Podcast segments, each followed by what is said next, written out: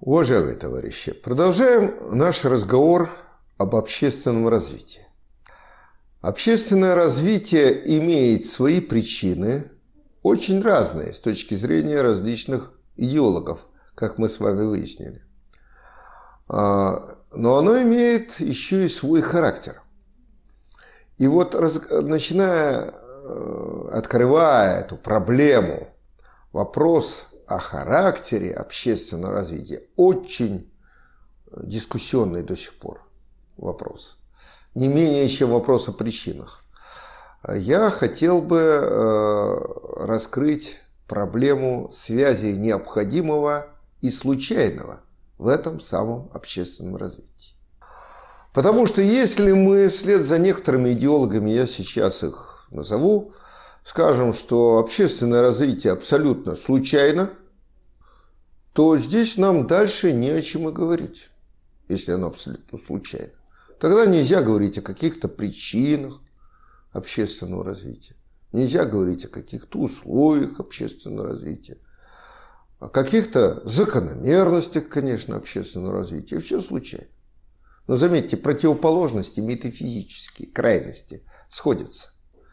Если мы заявим вслед за другими философами и политиками, что общественное развитие абсолютно необходимо, то мы получим тот же социальный результат. Нам дальше не о чем говорить. Если мы приняли абсолютную необходимость общественного развития, то э, э, человеку с его сознанием нечего делать не только в природе, но и в обществе. Все фатально предопределено. Ничего не может быть иным, чем есть и чем будет. Поэтому мы можем сколько угодно э, беседовать, спорить ожесточенно, сталкиваться в кулачном бою на каких-то митингах, но общественное развитие пойдет тем путем, каким ему предначертано, ну, наверное, свыше. Потому что такого рода абсолютизация необходимости, оно предполагает некий фатум, некий рок, некую сверхъестественное, конечно, идеальное начало. То есть это приближает нас к объективной э, такой необходимости Всевышнего, э, деяний Всевышнего. Хотя, как говорят у нас богословы, пути Господни неисповедимы. Поэтому мы не можем говорить в рамках э, не философии, а в рамках теологии о том, необходим или случайен путь нашего развития, если все определено Богом, заметьте. Да? Тут вот такая внешняя необходимость, она не всегда э, может быть связана с фатализмом. Отсюда у нас на Руси была такая поговорка «на Бога надейся, а сам не плашай» значит, от собственных действий тоже что-то зависит. Да? И поэтому-то, если абсолютно необходимо все, или все абсолютно случайно, заметьте, человек не имеет э, никакой ответственности за собственные деяния. Не то, что за собственные мысли, уж совсем никакой. Даже за собственные деяния. Никакой. Все либо абсолютно случайно, я случайно это сделал, либо абсолютно необходимо. Я не мог сделать иначе. Значит, вот такие метафизические крайности в рассмотрении, опять же, характера общественного развития сходятся. Э, в общем, э, проблема-то старая, и начиналась она очень давно, в античном мире, две с половиной тысячи лет тому назад. Э, философ, кстати, совершенный материалист во взглядах и на природу, и на общество. Демокрит, древнегреческий философ, первым, наверное, из нам известных мыслителей заявил, что все в мире подчинено абсолютной необходимости. А случайность люди вымыслили для того, чтобы прикрывать этим словом собственную нерассудительность. То есть не знают истинных причин. Ну и говорят, да случайно это произошло. На самом деле все произошло и происходит, и будет происходить по абсолютной необходимости. Критикуя эту позицию, Аристотель э, заявлял, что если все происходит по абсолютной необходимости, то людям не приходится вообще рассуждать, спорить э, о собственных поступках для того, чтобы, если мы поступим так, будет одно. Если мы поступим иначе, то будет нечто другое. А, и вот здесь, как видите, Аристотель, первый из нам известных авторов, выступил против абсолютизации необходимости. Аристотель первый предложил и вариант связи случайности и необходимости. Он первым из известных нам теоретиков э, заявил, что случайность по существу форма бытия необходимого. На поверхности происходит нечто случайно, в частности, вот Аристотель рассмотрел пример столкновения э, флота греческого с персидским флотом. Персы – основные враги древних греков. Вот. И случайно произошло вот э, такое столкновение, случайно персы победили, а могли бы ведь не победить. А почему они победили? А потому что ветер им сопутствовал, а мог бы не сопутствовать. Вот. Но это на поверхности. А на самом деле, если мы рассмотрим уже более длительный промежуток времени, говорил Аристотель, то мы увидим, что все это можно было в большей или меньшей степени предвидеть вот это событие, потому что э, все это и соответствующая оснащенность флота, соответственно, греческого и персидского, и даже изменение ветра в определенное время суток и в определенные месяца, это все более-менее поддается какому-то подсчету. Но вот Аристотель не очень убедил последователей. А, большинство мыслителей э, уже и нового, и новейшего времени склонялись к тому, чтобы абсолютизировать вслед за Демокритом необходимость, и в том числе необходимость общественного развития.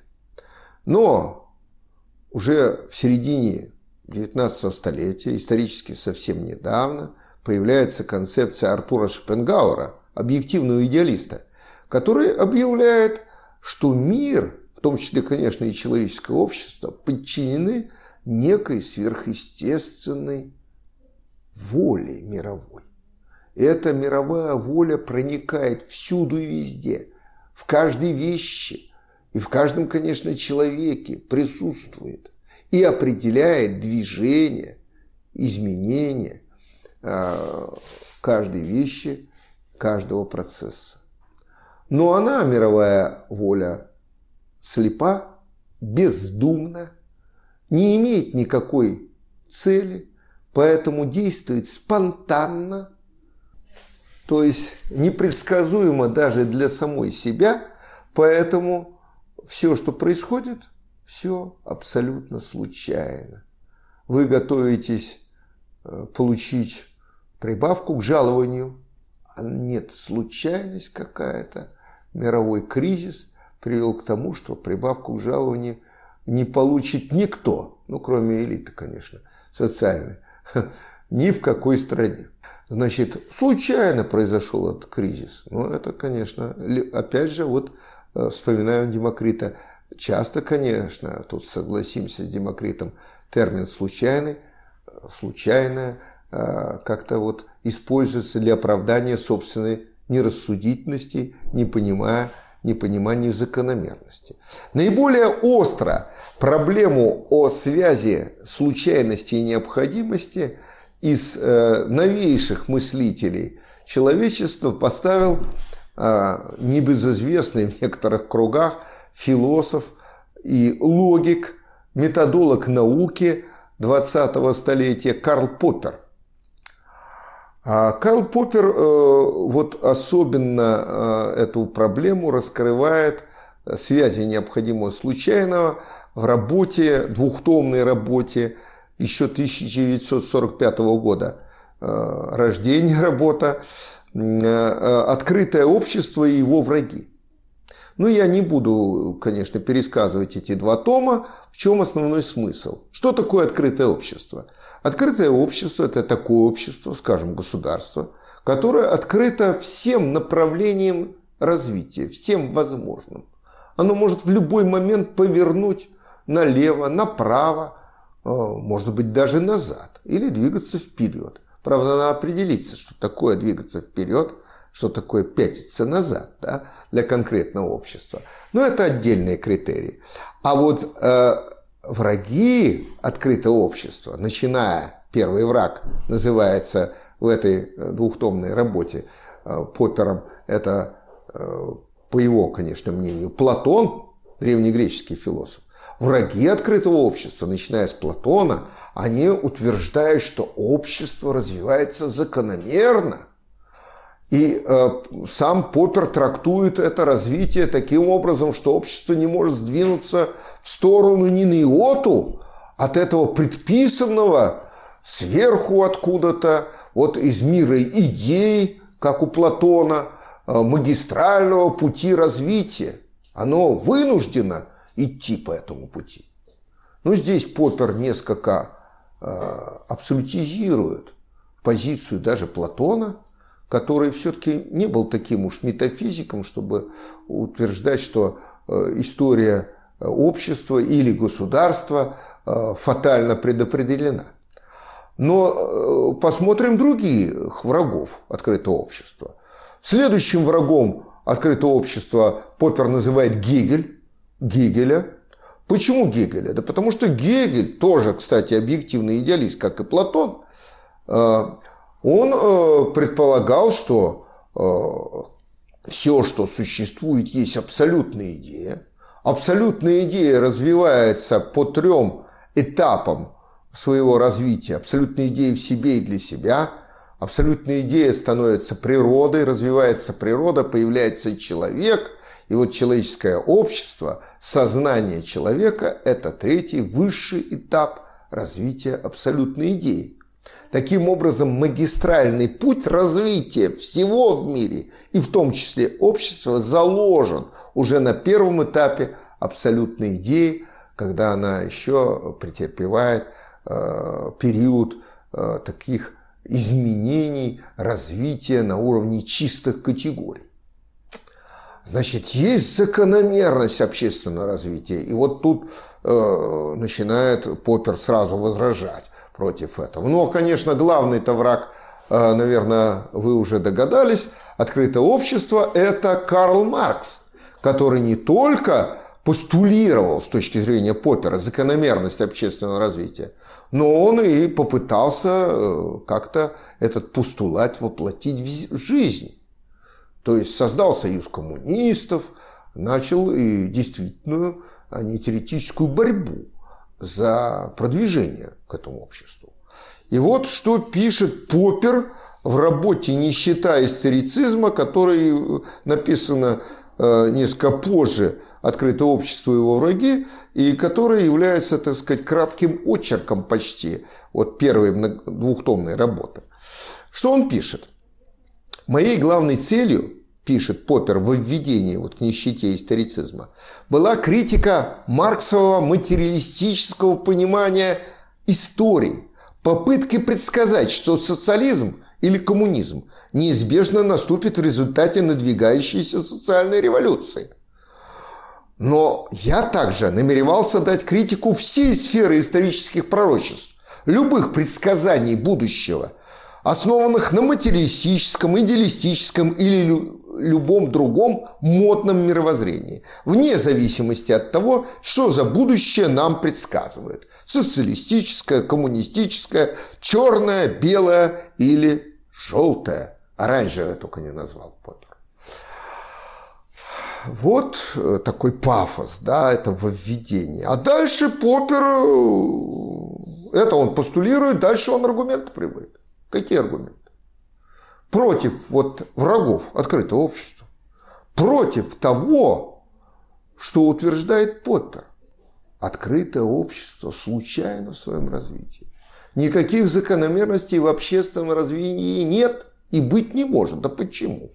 И вот тут аргументация чисто логическая. Я напоминаю, что Поппер еще и логик и методолог науки. Но вот, как говорят на всякого мудреца, довольно простоты. Логик Поппер при аргументации делает логическую ошибку. В чем же она? Значит, и так Поппер стремится доказать, что развитие общества в каждый момент случайно. То есть могло бы общество повернуть совсем в другую сторону. Как он это доказывает? А он доказывает следующим образом. С точки зрения Поппера, причиной развития общества является развитие науки. То есть конкретно какое-то научное открытие. Научное открытие перевооружает производство. То есть появляется на основе нового научного открытия новая техника, технология производства. Резко повышается производительность труда. Техническая революция приводит в известном смысле к социальной, ну, если не социальной революции, то, во всяком случае, социальному прогрессу. Не всякого сомнения. Но пишет Поппер. Если это так, это он тоже постулирует, не доказывает. Он доказывает другое. То э, посмотрим, э, научное открытие, это что, что-то необходимое? Нет, пишет Поппер. Если бы научное открытие было необходимо и закономерно, то его можно было бы предсказать. Но что такое предсказать научное открытие? это сделать научное открытие, извините, до научного открытия. Надо указать, что будет открыто, да, к чему это приведет в науке, какой будет пересмотр, извините, да, в целом научного мировоззрения и так далее. Значит, это логический парадокс. Предсказать научное открытие нельзя – и тут Поппер торжествует. Он доказал, что научное открытие случайно. Почему? Потому что оно непредсказуемо. Великий логик Поппер перепутал. Что он перепутал с чем? Объективное развитие и субъективную возможность предсказания. Мы что-либо в нашей жизни, в природе – не можем предсказать не потому, что оно, вот это событие, незакономерно, а потому, что мы не знаем этой закономерности. Не знаем этой закономерности. То есть субъективная непредсказуемость опирается на неведение, тоже субъективное, а не объективное. Незнание – и вот тут-то Поппер впадает сам с собой в противоречие, это не замечает. А дальше у него все логично. Раз научное открытие случайно, а научное открытие э, вот толкает вперед общество, то всякий новый шаг по пути социального прогресса случайен. Следовательно, общество развивается случайно. Как все легко и просто, кроме одного. Вот он так и не доказал, что научное открытие случайно. Это отдельный разговор. Какова преемственность между научными открытиями? Это отдельный разговор, но это легко показать, что научное открытие закономерно даже внутри развития отдельной науки.